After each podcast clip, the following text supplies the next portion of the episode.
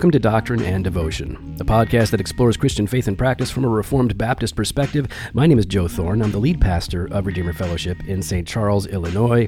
And Jimmy is in Europe as we're recording this. Uh, I don't know exactly where he's at. Uh, I don't know exactly know what he's doing. I just know he's super busy. And uh, I only get to talk to him when he's hopping off one train, getting onto another, uh, right before he's trying to go to bed, uh, and then getting up early and going. He's he's doing all kinds of business stuff. So uh, while he's gone, uh, I'm just talking to people. And, uh, and today we're bringing on a guy named Jordan. If you're on the social media, if you're in our world on Twitter, then you've definitely encountered uh, Jordan Steffaniak. Uh, Jordan is actually the, one of the founders and the president of uh, the London Lyceum. And he's a research fellow at, at Southeastern, is that correct? Yep, yeah. that's right. And uh, you're doing your PhD at the University of Birmingham? That's right. All right. In the UK, not in Alabama. Yeah, no. right. Right. So, uh, Jordan, thanks for coming on, man. Thanks for making the time. Yeah, man. This is uh, this is a pleasure. It's an honor, and it's it's all those things. Though I am a little bit bummed that your better half isn't here. Um, I know to be able to banter with him. I know, I know. It's it's you're you're you're getting the the, the lesser half, the shorter half, but the smarter half of uh, of the duo.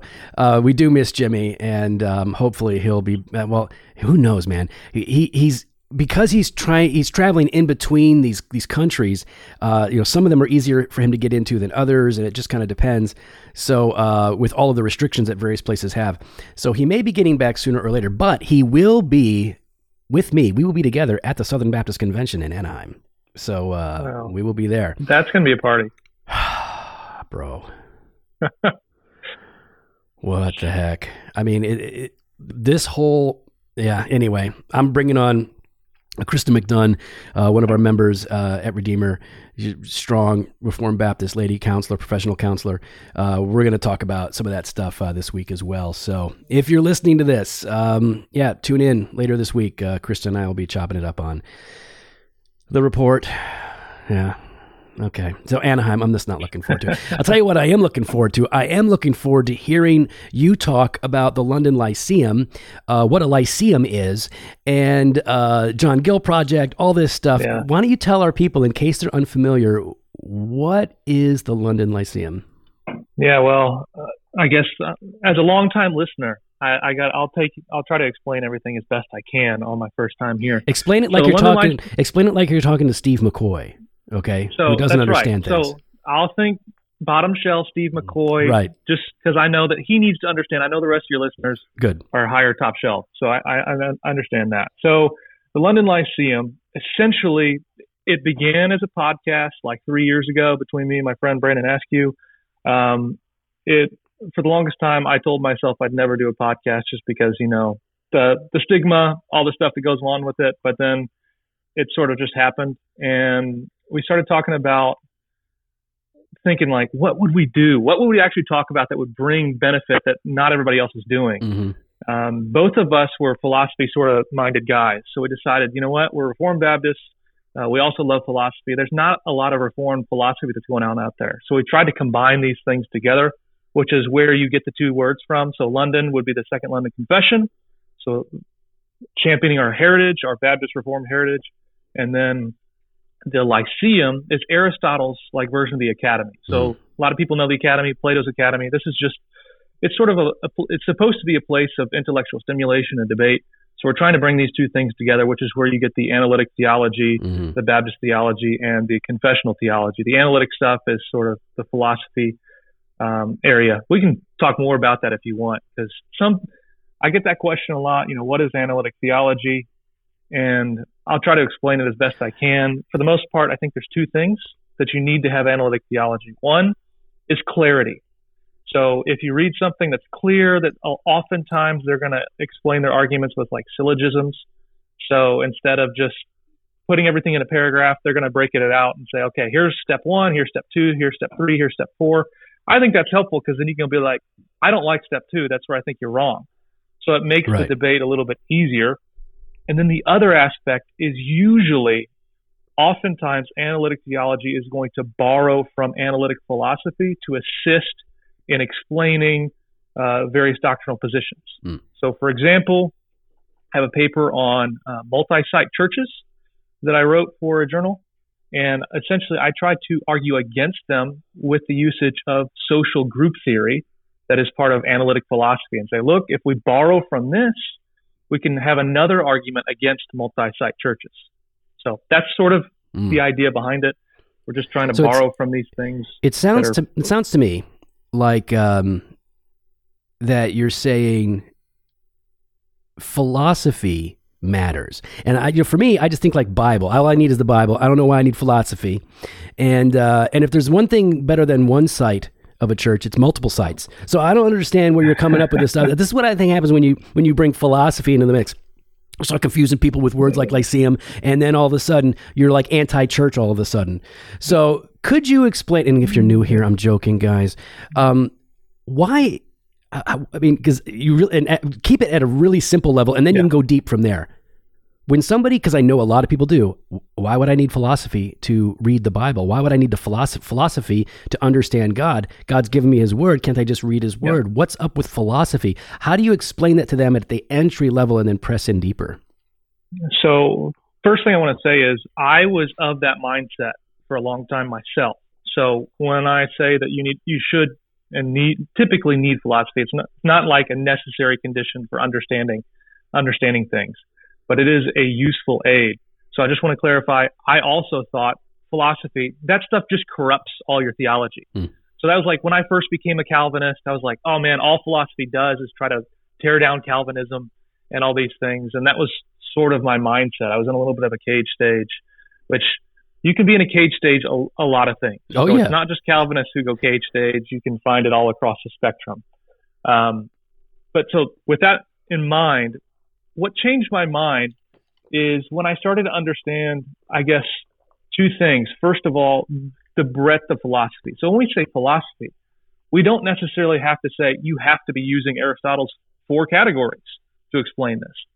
It can mean all sorts of things, just like using basic logical skills to make an argument. That's part of what philosophy is. It's a very broad thing. However, it's also just a useful tool and aid to understanding scripture. You don't need philosophy to become a Christian. You don't need philosophy to understand basic facts about God, but it's a useful tool and aid. It's not authoritative in any sense.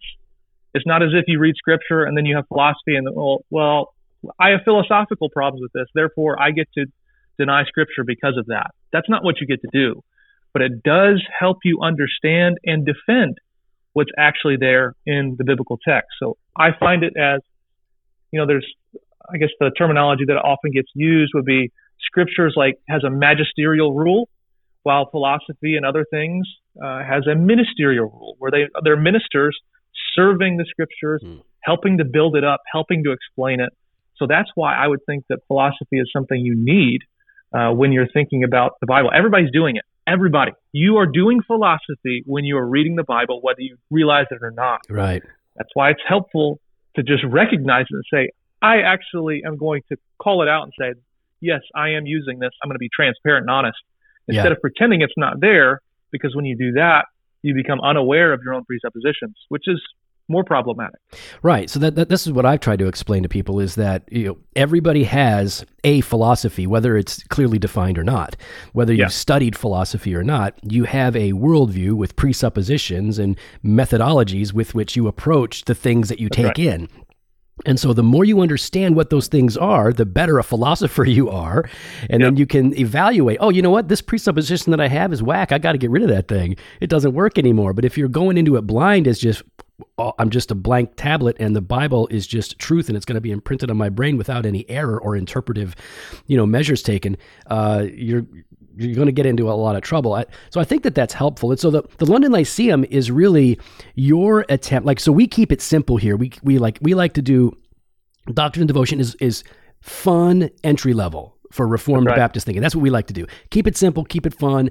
Because at the time, nobody was tr- even trying to do that. It was preaching and teaching, lectures, but nobody was just talking and goofing around and having fun, but being thorough and like introducing people to stuff. And so we thought, you know, well, let's do that. And so I love that people are finding different avenues and emphases with um, with bringing Reformed Baptist thinking uh, and Reformed thinking more broadly uh, into the, the, the public consciousness, right? So you're you're emphasizing the uh, a philosophical and a, really a deeper dive into mm-hmm. a lot of the things that are oftentimes neglected. Uh, I think that's really good. With the London Lyceum, you you, you have a podcast, are, yep. but are, are you guys publishing? Are you? I saw something about the so, John Gill project. Yeah, so I'll walk you through the different things we're doing, and I think you're right. We're not trying to aim for the like if you had like four shelves of like where people are at with their intellectual abilities or interests. Mm-hmm um, you know, tip, like if you're in a church, you'd want to try to hit everybody. Sure. But for us, we have just intentionally said we are going to try to shoot for the top two shelves. Essentially, we're going to drop some crumbs down there to the bottom and say, "Yeah, I think you should join and be interested." I mean, Brandon's grandma is our most loyal listener. Nice. Um, she loves it. So we we try to communicate in a way that everybody can understand. But we don't apologize for just going ahead and just aiming for that niche, right? Because we think that area is helpful and needed. Yep. Um, as far as what we're doing, so we've got a podcast. Uh, we have been trying this new format of like live two-hour roundtables, where we try to bring together different opinions on different topics. So we just had one on political theology, pro- uh, Protestant political theology, and it went really well. Uh, that will be on YouTube as soon as I can figure out how to finish editing it all because I didn't realize making YouTube videos was as time intensive and as difficult as it actually is. So I'm working on that. Uh, we got a couple more coming up. One on classical theism, which I think would make sense for your listeners if they're interested in that. We've got some of the top scholars in the world. We're going to be talking about this, and then we've got one on covenant theology coming up too this year. We also have, I mean, we've got a website with like online articles and book reviews and those sort of things.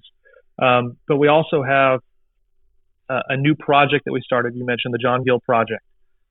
So essentially, the project is designed to republish and promote and, pu- and make John Gill popular again.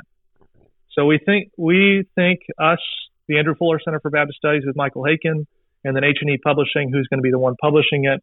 We all think that John Gill is super helpful mm-hmm. and has a lot of really help. Like he's got some weird stuff, like sure. no doubt about it. Um, but on the whole, he's an extremely helpful thinker for Baptists. Mm.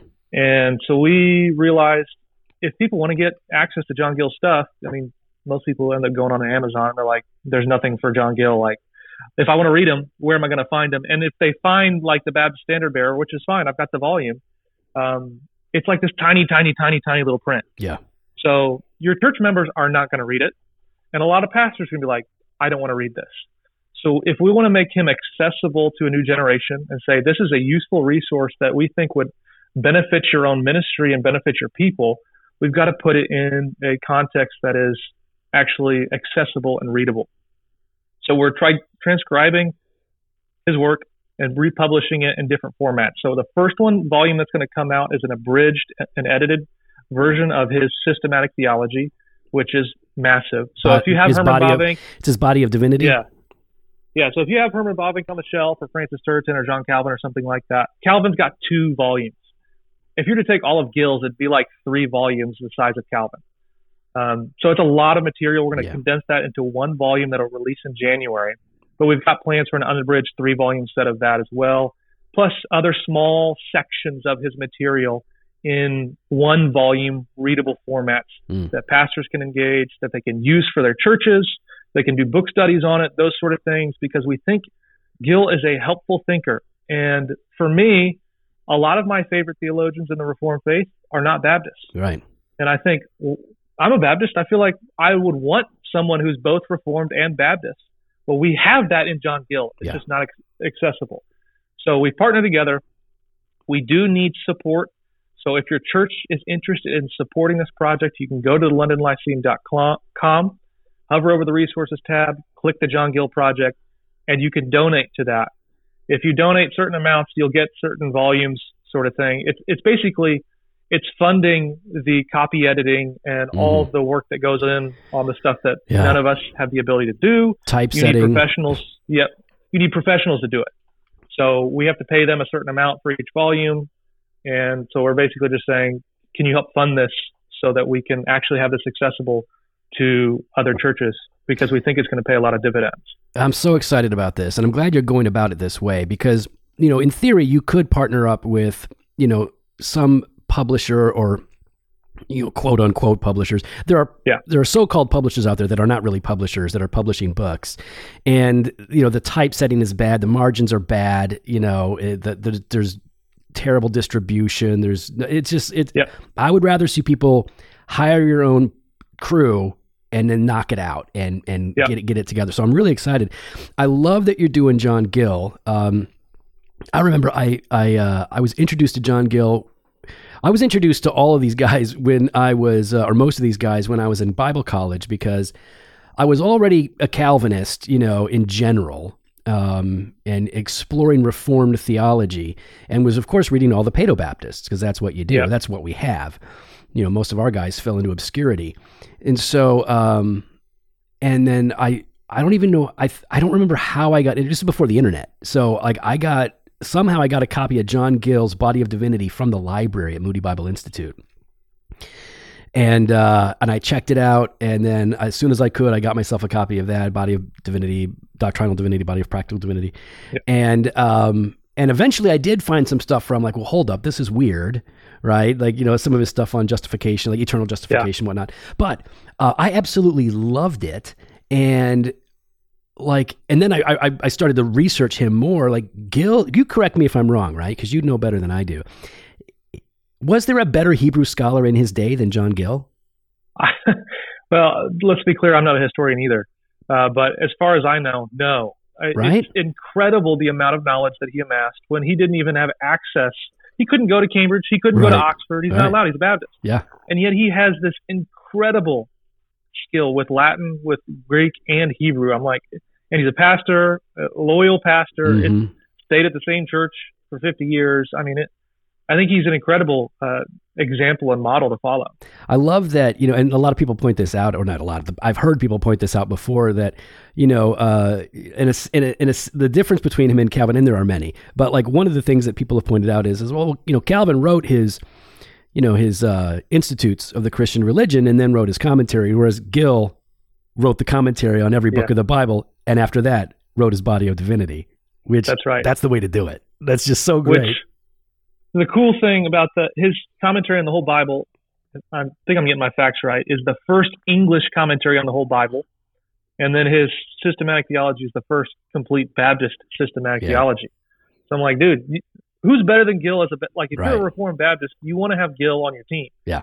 You know, if you're an assembling a, a basketball team, Gill, Gill's right there. And you shouldn't be. Wor- listen, okay, so so he's wonky on some stuff. Okay, well, you know what? The Reformed community in general can pull good out of Richard Baxter, and he had a lot more wonky stuff going on than Gill. And we all read Paedo Baptist, so like I like everybody needs to chill. Yeah, but it, it's the same thing with. Oh man, with Thomas Aquinas, I guess, right? Like you know, you can't read Thomas Aquinas because if you agree with one part, you have to agree with the whole. Otherwise, you're being uh, inconsistent or whatever. And it's just that's not how things work. Um, so maybe we could talk a little bit about about that um, here. Uh, there's you know we had Richard Barcellos on recently. And of course, you know he's the hermeneutics guy, Reformed Baptist guy, um, and we wound up talking a bit about some of the issues that that are surrounding the, the this discussion and and debate around Thomas Aquinas and, and classical theism. Um, but maybe you could put a finer point on some of these things for us. When when people Yeah. are when people are talking about classical theism, maybe could you explain that? Like, what is theism, and then what is classical theism? Why do we need that modifier? So classical theism as a term is relatively recent. So like you're not going to go back and read uh, Calvin and see him talking about classical theism all over the place. But that doesn't mean that it's not there. So typically when I when I want to talk about classical theism, that is a particular thesis about the nature of God. And there's really four, I think, unique things that classical theism all has in common. That's one, it affirms a strong version of divine simplicity. Now, I do think there is a little bit of leeway in how you construe that. Um, there is a, an emphasis on divine impassibility. That means that God can't receive sort of action, like he's not going to have, number one, he's not going to have passions, he's not going to have negative emotions, and he's not going to receive any action, external action. So cashing that out a little bit is is difficult because I think most people in the church are like, if you ask somebody in the pew, is God impassible? Does that mean can God receive action from me? They'd be like, well, yeah, I pray to Him or I do these other things. That doesn't mean He's not impassible. You'd have to make some fine distinctions there. Right, right. Uh, the other two are immutability, meaning God cannot change, and then that God is timeless or eternal, which means He's for the most part He doesn't He's He's outside of time. He doesn't have he doesn't have any temporal duration. It's not as if he's getting older with each passing year. Um, those are the four things that are distinctive about classical theism. There's a lot of other stuff that classical theism is going to affirm. God is omnipresent. Right. God is omniscient. God is, which you know, he's he's everywhere. He's all knowing and he's all powerful. But that's you can have other. You can have what's called neoclassical theism, which would either modify significantly or reject all all four or part of those four initial attributes. But they're going to affirm omnipresence, omniscience, omnipotence. They're going to affirm those sort of things, right. omnibenevolence, that God is all good. And then you can go down the list between, you know, process theism is going to affirm some things and not others. But classical theism, what makes it distinctive are those four particular attributes. Now, there's a lot of stuff that goes into classical theism, like how you read scripture, the hermeneutic piece, um, which is what I think often is the discussion more than anything, at least now, is right. the hermeneutics piece. People aren't actually debating the nature of simplicity as far as I can see. They're all debating what is the role and authority of Scripture and how does it play into this discussion. Right, right. Okay, so so but as I'd like to hear you on, on hermeneutics a bit here, but so you know, theism, right, um, is I mean, summarize that, right? So theism is is is a is a concept of of of God. God exists. God exists, and it's it typically it's uh it's dealing with theology proper. It's um nature attributes of God, and uh, it's it's monotheism. It's it's it's fairly, well, or is it not? So when I think theism, I just think about the distinction between an atheist and a theist. Okay, so it can so be like, very broad. Oh yeah, super broad. So like I'm in the UK last week, and one of the first there's a new philosopher in the program, and the first question he asked me is, "Are you a theist?" So just so you know, like that's sort of the context that I like operate in a lot of the time. That the the description there is, "Are you do you believe in God or not?" So classical theism is just saying, you know, there's a classical view about God, but yes, you're right. So the doctrine of God, the attributes of God, um, and that's in the Christian context. So there's Christian yeah. theism, like there'd be other kinds of theism, and then within Christian theism, you're saying classical theism is is a a very, more specific form of it. And how far back yeah. does that go? This classical well, form of theism. I mean, you know, as, I mean, in, in, terms of it being articulated, not as classical, but in yeah. these doctrines that have been seen. Well, I, I mean, I don't think anyone would dispute at all that classical theism exists from the very beginning of the church. Um, now, some people are going to debate, well, what does the text of scripture actually say? Okay, that's fine. We, we can debate that. But no one debates at all that people like Augustine right. and others, when you get to the three to four hundreds, this, this Nicene sort of culture, no one's debating that they're classical theists. Right what people end up debating is are they actually interpreting scripture correctly? Right. So, so, classical theism, they're all the way through through the medieval period. Now there's a lot of variation. There's a lot of distinctions. Some people put together things a little bit differently, but mm-hmm. this broad sense that God is simple, he's unchangeable, he's he's timeless. These sort of things he, he exists without time. Like that's all pretty consistent for the most part. You see this consistency mm. throughout Scripture. I do think there is some room to push and to to mold some things. And I know I, I get in hot water when I say that thing with the the cage stage classical theists.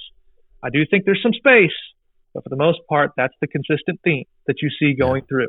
Uh, that, that sounds fair. And just, just to put this to bed and move on, like I've just seen people online arguing about the, even the term classical.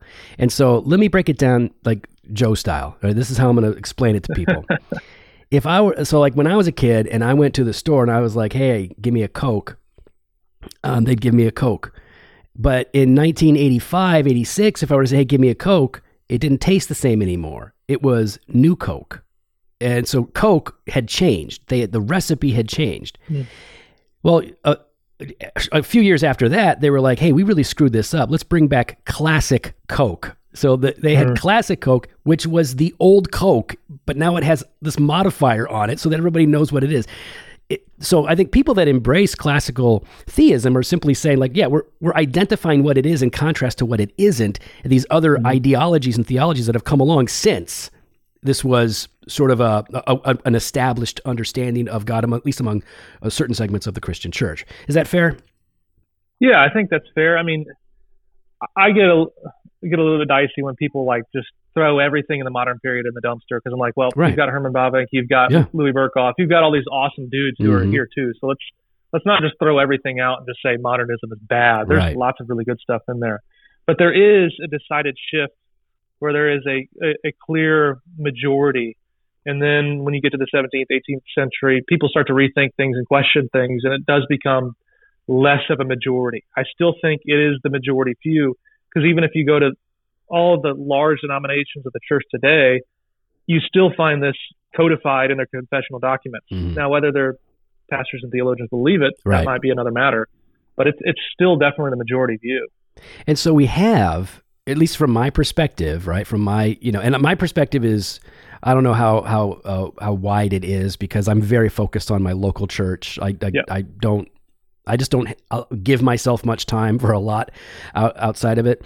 Um, but my my take is is that Baptists, the confessionally reformed Baptist community, are the ones that are really championing a lot of these classic views, um, writing, teaching. Um, and a lot of it, it, from what I'm hearing you say and what I'm seeing, a, a lot of it does come down to hermeneutics, um, mm-hmm. you know, how we understand the scripture, how we interact with it. What what are some of the issues that are that are muddying the waters when it comes to hermeneutics. Hermeneutics being the the art and the science of interpreting scripture, is the way some people would put it. Um, so, what what is it that because we obviously we could spend you know semesters studying what hermeneutics is, but what is complicating or muddying the waters of interpreting scripture today that uh, you see happening in this discussion around classical theism? So I think there's there's two things. One we can talk about a little bit is a misunderstanding of the sufficiency of Scripture, and then the second thing is just an incipient sort of biblicism. So when I say biblicism, I see. It sounds like a most, good word. That sounds like such a good word. Right. How could you be against biblicism, you dummy? Biblicism sounds amazing. That's exactly right. And there is a sense in which, yes, if if it really actually just meant we're Bible people, that's good. Sure. It sounds like a pious word, but it's actually a very technical term that's mm-hmm. used for people who want to read scripture in a way that's completely insulated and divorced from anything else. Mm. So we can't allow anything to influence or to potentially change our interpretation of scripture. I have to be almost like in a, you know, lock myself in a cell and be alone with nothing. I can't have anything influence me because then that would potentially dethrone the supremacy of scripture in some sense. And you find this in almost every single evangelical who wants to revise the doctrine of God and say, I don't like classical theism here and here and here. It's almost always because of the hermeneutics, hmm. because of this biblicism, because they look and say classical theism, they just take this philosophical philosophical framework and they just drop it over the text of Scripture and force Scripture to mean what they want it to mean. That's why they're wrong. So I did my THM thesis on this very topic. So it, it, I see it all over. You see it in Bruce Ware. You see mm. it in mm. Scott Oliphint. You see it in their writings. Now, maybe they change their views at some point, and I'd say, praise God. I, I think you made a, a, good move. I don't have a problem with them as people at all. I sure. problem with their positions. I had Ware as a professor, and yep. Ware it was easily one of the most captivating professors that I had. I disagreed with a lot um, because I'm confessionally reformed, but he was eminently enjoyable and seemed like an awesome guy. That's right. He's. I have no doubt that he's a godly man. I had him as, as a professor too, and he seemed to emanate kindness, yeah, care, enthusiasm, virtues. Yep. Yeah. Oh, absolutely. I think he's wrong. Yes. Um, and that, and I think we as Christians should be able to handle that properly, yeah. where we can say, you're dead wrong. I can still be friends with you. Right. I can still treat you with respect and kindness, because that's what Christians do. Yeah. But I can still think, I think you're dead wrong here. And so I think almost always, 98, 99% of the time, reason people want to revise classical theism, at least in evangelicalism, is because of this biblicism. Now, I am going to pull up an article that I have in Modern Reformation, the latest one, and I'll give you the definition because. The, Oh yeah, you, know, got in my- trouble for this, I think. I, I got in trouble for for one of my quotes, which Thanks, thanks, thanks, Richard. Didn't Richard Look. quote you? Is that what happened? yes, he did. So Rich quoted me because you know he likes to be funny on Twitter, Did but he- he, did he actually quote you? the quote. Did he quote you and Yes. go, hmm? Did he do that? I don't remember if he did that. He might have. And then Owen Strachan retweeted it, and then James White got a hold of it. Um, No, those which- were not, those were not sympathetic retweets. no, they were not. Um, in, interesting nonetheless. So I'm not going to go down that route right now. I'm going to just talk about biblicism. And in this article, and I'm not pretending that I've written everything to be as clear as possible. Sure. Maybe I said something in a way that does like is not helpful. But here's I think this I do think this helps.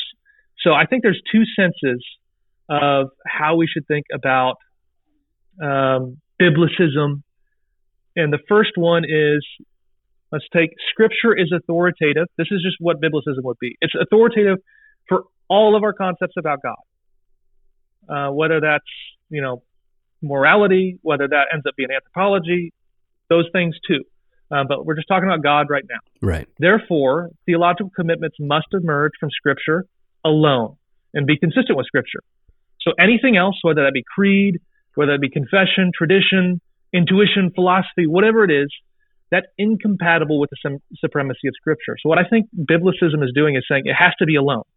It can't have any other sources influence it because then that would deny the supremacy of Scripture. And I just, or deny sola scriptura. But that's not even what sola scriptura means. That's right. So I think there's two problems with it. Number one, it's literally impossible to do. Right. Number two, it's not consistent with how the Reformed tradition has understood sola scriptura. Yeah. So if you want to disagree with the Reformed tradition, fine. I'm not going to lose sleep over it. I'm not going to cry about it, whatever. But let's be clear. That's not what sola scriptura means. So that's why you'll find people making distinction between sola scriptura and solo scriptura Mm. where they're trying to just say there's this sense where you're we're rejecting all these other methods to help you understand what scripture says and trying to do it by yourself because you're afraid that these other things are going to uh, influence it and almost have authority over it but that's not what sola scriptura is trying to say it's saying sola scriptura says scripture is authoritative everything has to be consistent with scripture Yeah. that means all other sources must be consistent with it and complementary to it. And But they subordinate still to it. function. Yeah. They still function with, you know, authority, a, a derivative authority, Right. secondary authority. Yeah. And that's okay. Well, the confessions articulate that very thing. That's right. It's, it's they're not vague at all about it about it. articulates it over and over. It Yeah. talks about using the light of nature Yeah. over and over. So it it's affirming natural theology within the Mhm. confession. Right. Right. Okay. So, so a part of this, a part of the uh, hermeneutical mess is is biblicism, which is Yes. the idea that like I can read the Bible without any outside influence, philosophy, or you know, I don't know what, how else you would put that, right? But I can I, I can only derive concepts of God from Scripture, and there really is no supplemental help available to me. Just the Spirit and the Word, which sounds, man. I mean, it, it sounds like Quaker, charismatic, you know, old school Yeah. enthusiasm. It's like it's just it's it's it's weird that um, we're seeing it in some. I don't know if I'm, we're seeing it in reformed. You know, certainly I don't. I mean, maybe we are. You can tell me. I'm not experiencing this in the confessional community as much as I'm seeing it in the Calvinistic kind of. You know. Yeah, the people who don't have that confessional grounding, who don't have the grounding in the Reformed tradition, are going to be more liable to that version because it's it's all over in American culture. Right. I mean, I- don't know all the historical roots to have. I think Christian Smith, I think is his name, has a, a book called like The Bible Made Impossible, and he tries to do some of the historical work to show how this almost expressive individualism Mhm. leads to this sort of interpretation, Right. and it ends up infecting everybody, including confessional bodies. But that's just not how the Reformed tradition has thought about it. And So- I think the Reformed tradition has a wealth of riches and is right. Yeah. Yeah. And that's like, listen, I definitely am a guy that likes to pick a team, right? Now that's, that's, that's not, you know, I like to be me. I like to do my own thing, but I also like to pick a team. And so that can go wrong. Like being an, an individual can go wrong and just picking a team can go wrong because now you're, Mhm. my team can do no wrong, you know, and that sort of a thing. But as I began to study, you know, uh, you know, covenant theology, I was going Paedo Baptist because I just wasn't finding an articulation of of covenant theology that was Baptistic that was really persuasive. And the stuff that I would read would be good, but it still was lacking something. And so I cobbled together my own kind of concept of it for a while until uh, you know, I started reading really clear articulations of, you know, 17th century, uh, 18th century Baptist guys that are writing on covenant theology, you know, from guys through, you know, RBAP and all of that, that would really help me to, I think, get a, a view that I was more comfortable with. But I like I like looking at confessions because it's like, okay, here's a team. what did they articulate? Wow, uh, you know, I, I look at the Presbyterians and I go, I love so much of what they say. I can't imbibe it all. But then I look at the Second London and I'm like, this is great. This is gold. So I, I, I like I like the confessional thing. I, I, I need the help. I want the support. Um, you know, philosophically, and all of that. But you said it was not just biblicism. You also said it was something else. There were two things. So yeah, I was talking about the sufficiency of Scripture. So the, I mean, they're they're really inseparable in some ways, but I separate the concepts a little bit. So you'll see oftentimes people will say it, it's the same similar argument. They're just using a different terminology and sort of doctrine for it. So they're going to say, look, if you end up, you know, let's take divine simplicity for example. Um, a lot of people um, today and in the medieval tradition are going to look back to say Thomas Aquinas. He develops this theory of God is pure actuality. I'm not going to even try to explain that. So if you don't know what that means, like I'm so, it's super complicated. Um, and I've got, I mean, I think there, you, you don't have to have pure actuality to have divine simplicity. I'll get in trouble for saying that, but I think that's true. I think the pure actuality stuff is probably the way to go, but I'm going to leave all that to the side because that would take us literally like two hours to walk through all that stuff. But people are going to look at that and say, dude, that's not even like close to being in the text of scripture. If you're going to require me to believe that, you are denying the sufficiency of scripture because you are trying to add something in there that's, and you're saying it's necessary to believe that clearly is not anywhere in this Bible. So they're going to say, look, sufficiency is supposed to be, it's got to be in the Bible or it's got to be necessarily contained in the Bible. Now there's a lot of debate ends up being what necessarily contained in the Right. Bible ends up meaning. But if you read in the Reformed tradition, they're going to tell like wh- which is awesome. Francis Turretin and Herman Bavinck both do this. They both tell you sufficiency of Scripture means this. There's a lot of abuses of this. Let me tell you all the things it doesn't mean. Mm, So sufficiency of Scripture doesn't mean that Scripture contains everything said or done by Christ, everything about God. It doesn't contain all of that. I think most people, when you ask them that, like, does the Bible tell us, um, you know, what God was doing before He created the world, or some, you know, whatever it be? Like, there's a lot of stuff clearly that's not in the Bible. John 20, 30 right. tells you that. Yeah. Books could be contained upon what Jesus said and did that's not there. Uh, sufficiency doesn't mean that everything is taught word for word in Scripture. So you're going to have to use inference to get to things. So if you were a Paedo Baptist, Paedo baptism is clearly not taught in Scripture, word for word, or anything like that. Now they're going to end up saying, well, look, I can do this logical inference to get there. I respect that. I think you can do those sort of things. I think they're wrong in the inferences they make, but that's not de- denying the sufficiency of Scripture. Right. Right. We Nor all is we all we all make inferences and we all derive Yeah. doctrines by implication. A- Absolutely, all sorts of doctrines. I mean, you Yeah. do that with with anything, whether it's uh, debates about marijuana or debates like can we smoke pot. Right. Like clearly, the Bible doesn't talk about pot. It gives you like interpretive ethical principles that you have to put together and use wisdom to figure out what in the world to do with that.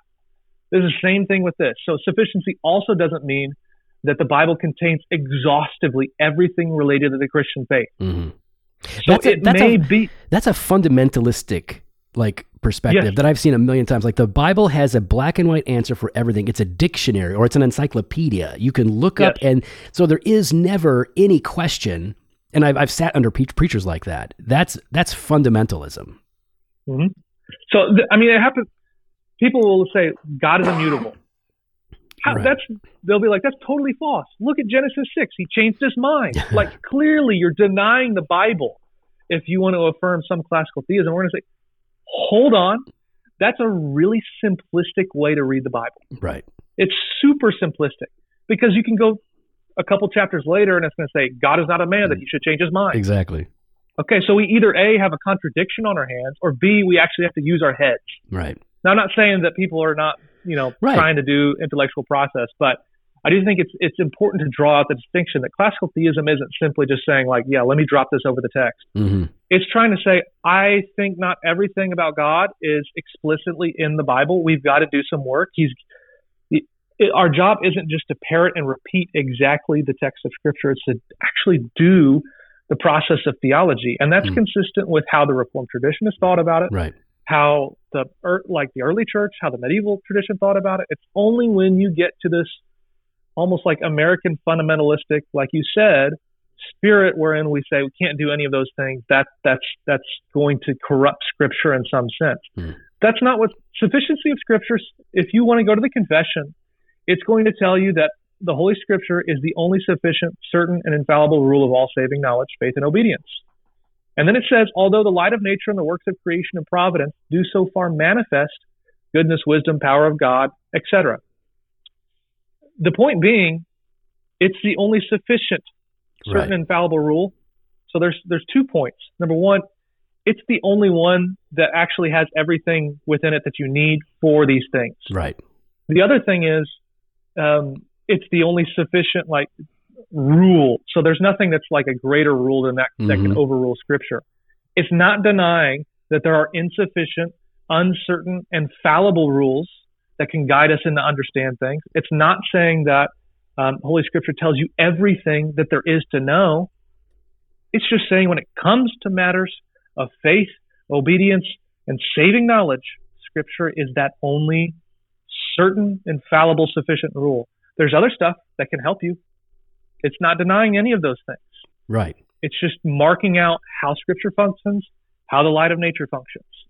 So I, I think there's a lot of confusion on this point. So I, I've got an article with TGC, which you know George Soros paid me a huge amount to write this, which I'm pumped about. So I don't have to do anything. I don't have to work anymore. How do you sleep at night? How do you sleep at night being a, a liberal and uh, and denying the sufficiency of Scripture and uh, and denying New Coke.